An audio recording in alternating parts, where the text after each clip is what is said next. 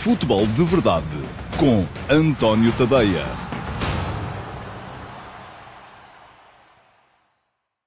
Olá, muito bom dia a todos. Eu sou o António Tadeia. Este é o Q&A, pergunta e resposta para sábado, dia 12 de setembro de 2020.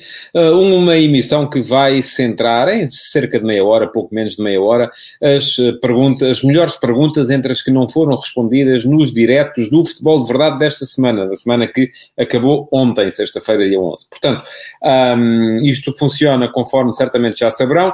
O Futebol de Verdade vai para o ar uh, todos os dias, de segunda a sexta-feira, sempre ao meio-dia e meia em todas as minhas redes sociais, em direto, no Facebook, no Instagram, uh, no Twitter, no meu canal de YouTube e no meu canal de Dailymotion, que alimenta o meu site, antoniotadeia.com, e um, durante as emissões em direto, vocês podem, a quem estiver desse lado a assistir, pode ir deixando perguntas, essas perguntas podem ser imediatamente colocadas no direto, ser uh, e respondidas inclusive durante o direto, que eu gosto cada vez mais de fomentar esse tipo de interatividade, uh, mas aquelas que por uma ou outra razão não forem respondidas no direto são ainda assim sujeitas a concurso para serem escolhidas as melhores uh, para o QA, que vai depois ao, para o ar todos os sábados, sempre ao meio-dia e meia também, mas só no meu site, antoniotadeia.com, e no meu canal de Dailymotion, que é quem alimenta um, o site. Portanto, já sabem, Hoje vamos ter aqui as uh, melhores perguntas, daquelas que não foram respondidas durante a semana. E as perguntas, atenção, podem deixá-las em direto e podem deixar depois, mais tarde, uh, porque elas continuam a ser uh, passíveis de ser submetidas a concurso e de entrarem na emissão de fim de semana do QA. Vamos então a isso e começar a responder às perguntas para hoje. E começo com uma questão que vem do Ricardo Matias. Olá, Ricardo, muito bom dia, obrigado pela sua pergunta. E pergunta-me o Ricardo, para si, qual a posição mais carenciada na seleção nacional? E ele deixa a opinião dele. Para mim, talvez seja defesa central, até porque para o Euro 2021, Pep e Fonte já serão muito velhos. Um, bom, eu acho que tem alguma razão uh, o Ricardo. Uh, enfim, hoje em dia já vejo a seleção a jogar mais com Pep e uh, o Rubem Dias do que com o Pepe e o José Fontes. O José Fontes está presente, é uma referência, continua a estar por lá, é sempre uma alternativa um, interessante, um, tal como há outras, de jogadores mais jovens, uh, sejam eles o Domingos Duarte, que também esteve presente nesta, nesta convocatória, uh, seja inclusive o Ruben Semedo, que com uma boa temporada um, voltou a entrar nas contas da, da, do selecionador. Portanto, há, há, ali malta mais jovem, mas que ainda assim uh, não está ainda uh, ao nível a que estão os uh, principais. Mas também se pensarmos nisso, o Rubem Dias, antes de ser o defesa central que é hoje, também passou uma fase em que estava a tentar afirmar-se na equipa do Benfica e que, enfim, hoje em dia já é, do meu ponto de vista, absolutamente inquestionável a sua titularidade. Portanto, a questão aqui é sempre a deles poderem começar a jogar. Quando Pep parar, ou quando Pep deixar de ser titular da seleção, com certeza que aparecerá alguém a jogar uh, uh, no lugar dele e, ao fim de algum tempo, já o Rubem Dias estará com certeza também com outro um, elan com outra capacidade para enquadrar os mais, os mais novos e uh, Portugal voltará a ter uma boa dupla de centrais. Mas, de facto, parece-me que essa é a posição para a qual Portugal está menos bem servido. Parece-me também que há aqui algumas questões relativamente à lateral esquerda, porque o Rafael Guerreiro cada vez menos joga como lateral esquerdo no clube, uh, cumpre bem a posição na, na, na seleção, ainda agora fez, uh, sobretudo contra a Croácia, fez um jogo extraordinário, um, e depois há o Mário Rui, que enfim é um, é um jogador que está sempre num patamar que me parece a mim um bocadinho mais abaixo, há sempre a possibilidade de desviar algum dos muitos laterais direitos que Portugal tem, e Portugal tem do meu ponto de vista, pelo menos três laterais direitos de nível mundial, o João Cancelo, o Nelson Semedo uh, e o uh, Ricardo Pereira. Uh, a possibilidade de tentar desviar um deles para a posição do lateral esquerdo, mas, enfim, não é a mesma coisa jogar ali com um jogador que seja esquerdino ou jogar com um jogador que seja destro e possa fazer o lugar uh, de forma adaptada. De resto, parece-me que todas as outras posições na seleção estão muito bem preenchidas e com uma segunda linha que um, pouco deixam de ver, uh, ou pouco, pouco fica a dever à, à, à, primeira, porque na baliza há António Lopes e Rui Patrício, uh, depois já falei dos laterais, meio campo defensivo há Danilo e há William, para médico liberador há Motinho e há Ruben Neves, até à hipótese de jogar com os dois primeiros, Danilo e William, e, e abdicar de um destes. médios mais ofensivos também temos, além do, do, do, Bruno Fernandes, há mais, mais jogadores em condições de atuar por ali. Enfim, João Mário tem dado um bocado desaparecido, André Gomes também, mas são jogadores que podem sempre contar. E para a frente, então, há uma quantidade incrível de jogadores de qualidade que permite que o problema seja escolher apenas três daqueles que Portugal tem. Portanto, acho que estamos muito bem servidos nesta nova geração de jogadores e, é uma questão de, de, de, conseguir resolver aquela questão mais problemática que tem a ver com o centro da defesa e, eventualmente, a lateral esquerda. Segunda pergunta para hoje, e essa tem pano para mangas, vem do Duílio Sérgio Souza. Olá, Duílio, muito uh, bom dia, obrigado pela sua pergunta também. E pergunta-me Duílio, quem seria o melhor? O Ronaldo no tempo do Eusébio ou o Eusébio nos dias de hoje? Olha, isto é uh, ficção pura, não é? Não, não seria possível, e estamos aqui a falar de uma realidade contrafactual uh, que me parece difícil de estabelecer. Eu consigo dizer-lhe a minha opinião, e a minha opinião é que uh, Ronaldo, por tudo aquilo que já fez, uh, assumiu a posição de melhor português de sempre. Uh, e superou Eusébio, um, porque conseguiu uma carreira. Agora, podem-me vir dizer assim: ah, mas no tempo do Eusébio, Eusébio não pôde sair para o estrangeiro, porque se tivesse podido sair, verdade, ah, mas no tempo do Ronaldo os adversários eram mais fortes, já, já não andavam a jogar contra os padeiros e os uh, carpinteiros e por aí afora. Verdade também. Ah, mas no tempo do uh, Eusébio não havia a possibilidade do Eusébio trabalhar o físico como trabalha agora o Ronaldo e de uh, manter o nível de atenção médica e os cuidados médicos são diferentes. Também é verdade. Mas depois também podemos dizer, ah, mas no tempo do um, Eusébio não se jogava tanto. E no tempo do Ronaldo joga-se mais, o que também é um pau de dois bicos, porque se diz que jogam mais, têm que ser mais profissionais, jogam menos, não têm tantas hipóteses para fazer tantos golos. Portanto, há aqui muitas variáveis que não são controláveis. Aquilo que eu me posso limitar a dizer é, ela por ela, entre o, Ronaldo, entre o Ronaldo que joga ainda e o Eusébio que jogou, eu acho que o Ronaldo é superior ou foi superior a, a, àquilo que significou Eusébio. Agora, se uh, de repente pegássemos numa máquina do tempo e puséssemos Ronaldo no início dos anos 60 e Eusébio uh, no início do século XXI, Uh, depende muito, não é? Depende muito de, não sei se o Eusébio, por exemplo, teria a obsessão profissional uh, que tem o Ronaldo, não é? Ou se o Ronaldo viver naquela altura e sem a possibilidade de ganhar a vida como ganha hoje, uh, se não estaria mais atento a outro tipo de prazeres, como esteve o Eusébio, um, que sempre foi um bocadinho mais bom vivant e menos centrado na, na sua profissão. Um, isso já não consigo, de facto, estabelecer. Mas é uma pergunta interessante. Terceira pergunta para hoje também tem versa Ronaldo e vem do Mateus Bastos. Olá, Mateus, muito bom dia, obrigado pela sua pergunta. Esta é uma pergunta que chegou através do YouTube. Uh, e pergunta-me o Mateus: o recorde de Alidai é alcançável? E eu uh, falo de Ronaldo, portanto, Ronaldo está neste momento com 101 golos ao serviço da Seleção Nacional e está à procura de bater o recorde de Alidai, que tem 108 pela seleção do Irão e é o melhor marcador de sempre da história uh, de todo o mundo ao serviço de seleções nacionais. E a minha resposta para si é: não só é alcançável, alcançável como vai ser alcançado. Não tenho dúvidas nenhumas. A única possibilidade disso não acontecer é o Ronaldo de repente deixar de jogar na seleção. Porque se ele continuar a jogar na seleção, pelo menos durante mais um ano, e eu acho que mais um ano isso uh, vai, vai acontecer, até acho que vão acontecer mais dois, Uh, porque creio que Ronaldo ainda quererá chegar a, ao Campeonato do Mundo 2022. Um, tenho a certeza absoluta que ele vai superar os 108 golos marcados pelo Alidai através da seleção do Irão. Portanto, esta não é uma opinião, é uma convicção, uh, porque não é possível ter opiniões sobre coisas que ainda não se verificaram.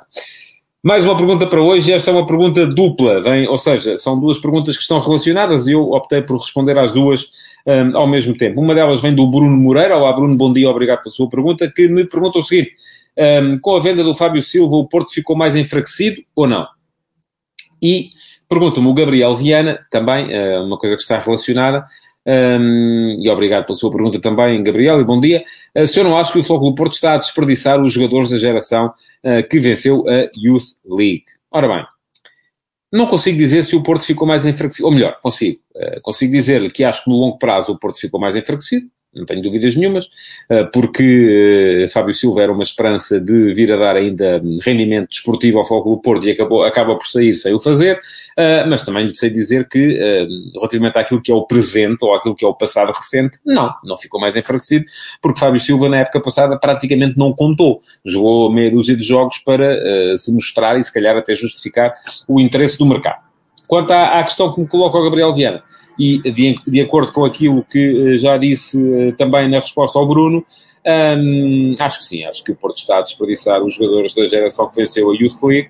Um, para já só saíram dois, o Fábio Silva uh, e o Vitinha, um vendido ou já transferido e outro uh, com empréstimo, com opção de compra, uh, ambos para o Wolverhampton, mas aquilo que me parece é que, e eu serei sempre contra este tipo de transferências em que os jogadores são vendidos antes de darem o devido rendimento desportivo. Acho que esta geração era uma geração em cima da qual o Porto poderia construir em termos de rendimento desportivo, mas aparentemente, por razões de tesouraria, o Porto precisa de construir em termos de dinheirinho e, portanto, acaba por não tirar dos jogadores o devido rendimento desportivo.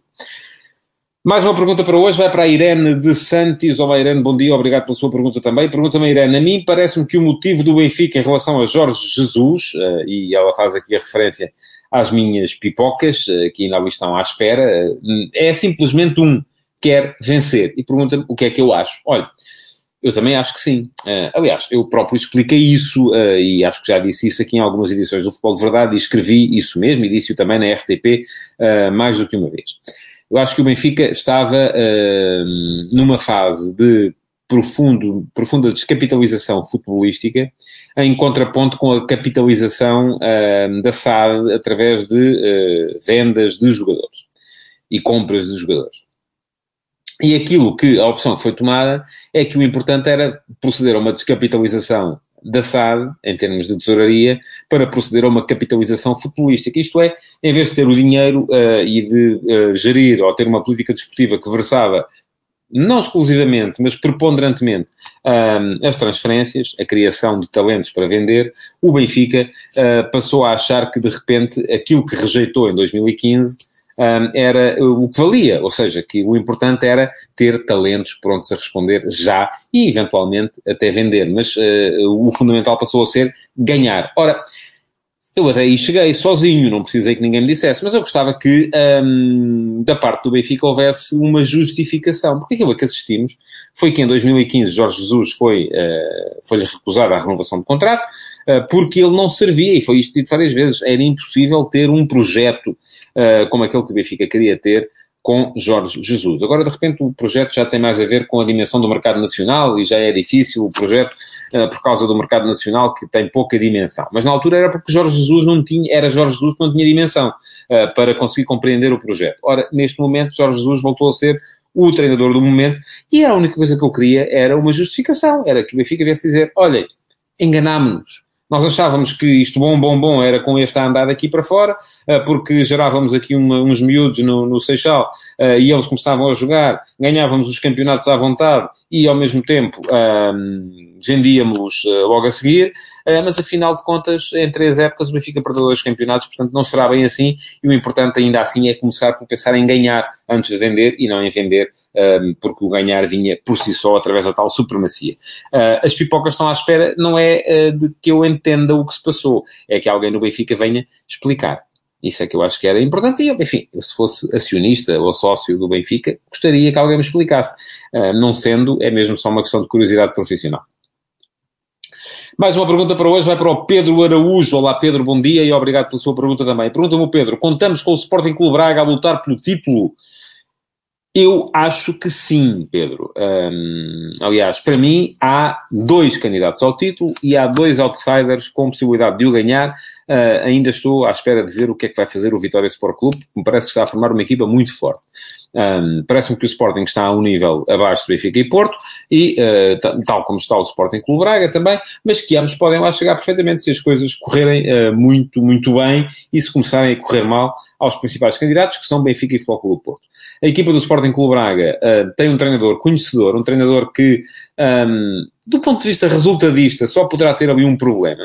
É que me parece que ele, as equipas dele jogam sempre maravilhas, uh, mas depois lhes falta ali um bocadinho aquele killer instinct para serem boas finalizadoras daquilo que, que produzem. Uh, Parece-me que o Braga ou que as equipas de Carvalhal, não sei, vamos ver como é que vai ser o Braga de Carvalhal, muitas vezes uh, sofrem daquele problema que é jogam como nunca e perdem como sempre, um, sobretudo nos jogos, enfim, contra o Porto ganha, o Braga ganhou os dois jogos na época passada, mas uh, agora é encaixar isto naquilo que é o modelo mais lírico de, de, de, Carlos Carvalhal. Eu gostava que, que até porque sou, sou, enfim, não vou dizer que sou amigo, mas sou, sou uh, tenho excelentes relações com, com, o Carlos Carvalhal, como tenho com muitos outros treinadores da, da, da Primeira Liga, e uh, quero sempre que eles tenham uh, sucesso quando jogam uns contra os outros, enfim, olha, é sempre aquela coisa do que ganho melhor. Mas uh, acredito que sim, acredito que o Sporting Clube Braga pode andar lá em cima e a lutar com os grandes, da mesma forma que não desprezo desde já a possibilidade do Sporting andar lá em cima também, e basta olhar para, e já disse isto também durante a semana no futebol de verdade, para aquilo que fez o Sporting de Ruben Amorim, com meios ainda assim inferiores àqueles que o Ruben vai ter esta, esta época no Sporting, uh, e uh, foram poucos os jogos contra equipas pequenas uh, que o Sporting não ganhou. E não ganhando aos pequenos é sempre, e ganhando sempre aos pequenos é sempre bom meio caminho andado para se poder andar lá em cima. Mais uma pergunta para hoje vai para o Paulo Bizarro. Olá, Paulo, bom dia, obrigado pela sua pergunta também. Não acha que o acordo entre o Sporting e o Braga, concedido esta semana sobre o pagamento de Ruben Amorim, pode anteceder alguma transferência entre os dois clubes? Olha, Paulo, eu acho que não. Sou muito sincero, acho que não. Acredito até que o Ruben Amorim gostasse de ter o Ricardo Gaio, que gostasse de ter o uh, Tormena, uh, que adore o futebol do David Carmo, uh, que quisesse muito ter o Paulinho e até eventualmente lhe passasse pela cabeça ter o Ricardo Horta. mas a questão é, o Sporting Clube Braga colocou a fasquia da transferência destes jogadores num tal patamar que me parece que seria loucura total e absoluta é qualquer clube, neste momento, pagar os valores de que se fala. E também não acredito que, de repente, o Braga, só porque o Sporting já concordou uh, no modelo de pagamento da, da, da, da, cláusula de rescisão do Rubem Amorim, agora dissesse assim, ah, pronto, ok, então a gente aqui pelo Paulinho, a gente reduz a cláusula para um terço. Um, não creio que seja possível. Portanto, acho que não. Acho que não vai haver transferências entre o Sporting e o Sporting Clube Braga, um, por muito que o Paulo, eu não sei se, se o Paulo é Sportingista ou, ou, ou Braguista, uh, mas por muito que o Paulo gostasse que isso viesse a acontecer. Posso estar enganado. E se estiver, cá estarei para o assumir. Ora, mais uma pergunta para hoje, vai para o Pedro Madureira. Olá Pedro, bom dia, obrigado pela sua pergunta também. Pergunta-me o Pedro, não teria sido bom negócio uh, para o Sporting uh, vender o Joelson ao Arsenal por 36 milhões? E o Pedro acrescentou, a ser verdade esta proposta, uh, não está aqui no, na imagem que aparece, mas é verdade que ele o disse, e eu também começo por aí, a ser verdade essa proposta. Portanto, não sei se a proposta foi, existiu mesmo, mas vou-lhe responder na linha daquilo que disse relativamente ao Fábio Silva. Acho que não, acho que não era bom negócio. Porque eu acho que os clubes em Portugal devem, primeiro que tudo, uh, tentar extrair o potencial dos jogadores em campo. E depois, uh, eu acho que devia ser assim sempre, para todos os clubes, os jogadores que os clubes portugueses formam, primeiro tentar que eles uh, sejam aproveitados em campo. E depois, antes deles atingirem o auge, ou quando atingirem o auge, então sim, transacioná-los para fora. Eu acho que para os Sportingistas deve ser... Uh, um bocadinho frustrante olhar-se, por exemplo, para a Seleção Nacional, que foi campeã da Europa em 2016 e que tinha N jogadores formados pelo Sporting, um, dos quais só um foi campeão no clube, que foi o uh, Ricardo Quaresma, que foi o Ricardo Quaresma. Um, porque todos os outros, estou a falar do Rui Patrício, estou a falar do Adrian, estou a falar do João Mário, estou a falar do João Motinho, estou a falar do Cristiano Ronaldo, enfim, é tudo gente que, uh, e mais havia o Nani, um, o Cédric, uh, enfim, mais havia, não, não, de repente não consigo lembrar-me aqui, corro risco de falhar alguns e peço desde já desculpa, eu não tomei nota aqui dos nomes todos.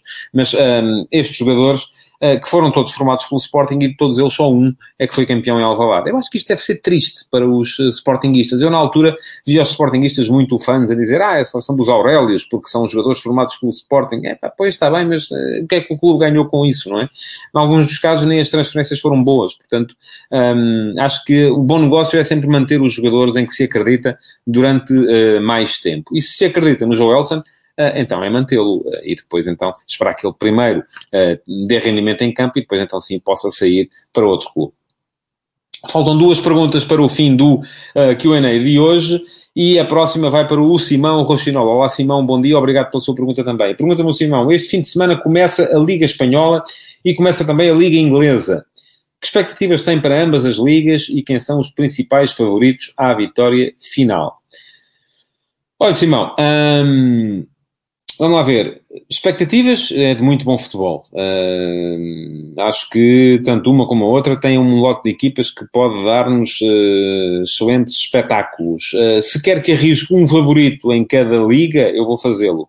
Vou dizer que em Inglaterra, para mim, o principal favorito é o Manchester City apesar do Liverpool ter feito um campeonato absolutamente imparável na última época, mas fiquei um bocado assustado com aquilo que foi a quebra de rendimento do Liverpool a partir do momento em que a equipa hum, percebeu que ia ser campeã. Um, e admito que aquilo ali tenha sido um bocadinho Uh, porque o Liverpool não foi só esta época, já a época anterior em que tinha perdido o campeonato para o City, tinha feito um campeonato extraordinário. E de repente, a partir do momento em que teve o campeonato ganho, a equipa parece que baixou de patamar e que é outra. E dizem-me assim, ah, é porque já estava ganho. Está bem, mas esta época já uh, no Charity Shield, aquilo que se viu, uh, no Community Shield, agora chama-se assim, a supertaça, basicamente, aquilo que se viu frente ao Arsenal foi um Liverpool também uns patamares abaixo daquilo que tinha mostrado na época passada. Uh, vamos ver que o Liverpool é que vem aí, da mesma forma que uh, tenho alguma curiosidade de ver uh, o que é que pode render o Manchester United, mas parece-me que uh, o título irá para um destes três. Não acredito que. Enfim, o Chelsea está a formar uma equipa muito, muito forte também, e estou também curioso de ver se o Chelsea consegue intrometer-se, mas não me parece que Arsenal ou Tottenham consigam lá chegar, pelo menos com os plantéis que têm neste momento. Podem vir a reformular, a contratar muita gente, mas acho muito mais difícil. Portanto, para mim, favorito Manchester City, um, seguido do Liverpool, eu diria enfim, um, por esta ordem, uh, enfim, não, não fiz as contas, mas eu diria 40% para o City, 30% para o Liverpool, uh, portanto já vamos em 70%, uh, 20% para o Man United e 10% para o Chelsea. Enfim, eu vou deixar aqui uh, 5% para uma surpresa do género Leicester quando ganhou o campeonato aqui há uns anos. Já em Espanha, um, Acredito que o Real Madrid é favorito. Eh, eu acho muito difícil o Barcelona sair da confusão em que está neste momento eh, para ganhar títulos. Embora acredite que eh, Ronald Koeman é um treinador de uh, resultados imediatos, um treinador de, enfim, não é um gênio, uh, não é um Guardiola, um, ehm, não é sequer um Van Gaal, que é um treinador visionário, acho que não, acho que é um treinador que se adapta muito mais ao modelo do clube, uh, mas consegue também que o clube se adapte um bocadinho àquilo que são as realidades. Um, ehm, mas apesar de tudo, acho que o Real Madrid está um passo à frente, porque está mais, está mais estável. Acho que ao Real Madrid faltam algumas coisas para ser um colosso, uh, mas com Zinedine Zidane está sempre mais próximo de ganhar do que de perder. E, portanto, eu diria Real Madrid favorito, Barcelona também no lote das equipas que podem ganhar o campeonato e depois uma pequenina margem para o Atlético de Madrid, que se as coisas correrem muito bem, pode eventualmente lá chegar. Não acredito que Sevilha, Valência, mais ou mais na confusão que para lá está, ou qualquer outra equipa das Bascas possa chegar ao fim em condições de discutir o campeonato. Mais uma pergunta, e é a última para hoje. Vai para o Paulo Ribeiro. Olá, Paulo, bom dia. Obrigado por esta pergunta também. E pergunta-me o Paulo, mais uma equipa que se inscreve no Distrital e se separa da SAD, no caso, o Fátima. Para quando legislação como na Alemanha, por exemplo? Isto está a ficar o Faroeste.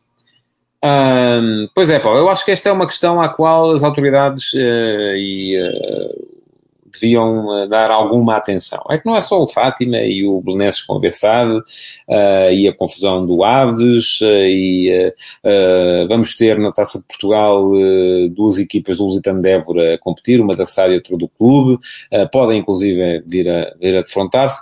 Um, e isto faz um bocado de confusão, de facto, até porque depois os nomes são iguais, porque se as SADs de repente, a partir do momento em que se separam, herdassem uh, as contas, uh, os meios, os ativos uh, e a presença ou a vaga nos campeonatos, mas mudassem de nome, um, eu acho que isto seria menos confuso e os clubes que alienavam as suas SADs sabiam que iam começar outra vez do zero e iam começar lá embaixo onde está. Agora, não é isso que acontece. E depois temos aqui confusões que não são nada uh, boas para, uh, para, o, para o comum dos adeptos, uh, que não sabem muito bem qual é que é o seu clube já, não é? Portanto, eu acho que sim, eu sou favorável a que se reflita pelo menos sobre isso. Eu gosto da legislação alemã, já o disse, e para quem não sabe, a Alemanha tem uh, a regra do 50 mais 1 em que diz que nenhum clube pode alienar uh, percentagens do seu capital uh, e tem que manter sempre pelo menos 50% das ações mais uma.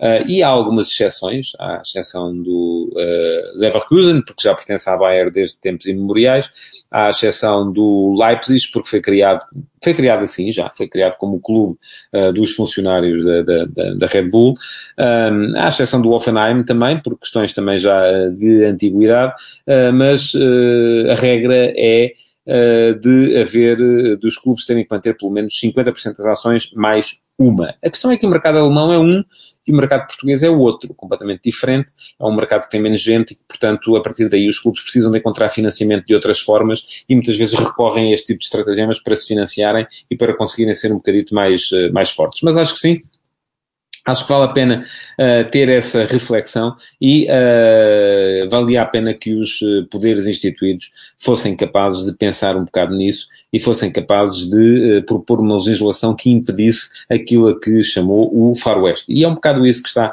a acontecer neste momento e não vejo nada de bom para os tempos que aí vêm, para os tempos mais próximos. E pronto, chega assim ao final o Q&A de hoje. Queria agradecer-vos por terem estado aí desse lado e lembrar-vos que, apesar disto não estar em direto nas redes sociais, sociais. Quem chegou até aqui, quem viu no uh, site, pode sempre recorrer ao botãozinho de partilha que está e partilhar uh, o link para os vossos amigos verem, sobretudo se vocês tiveram perguntas uh, respondidas. Se assim foi, partilhem para que os vossos amigos possam também ver as vossas perguntas e as minhas respostas. Muito obrigado por terem estado aí desse lado então e até segunda-feira em mais um Futebol de Verdade. Futebol de Verdade, em direto de segunda a sexta-feira, às 12h30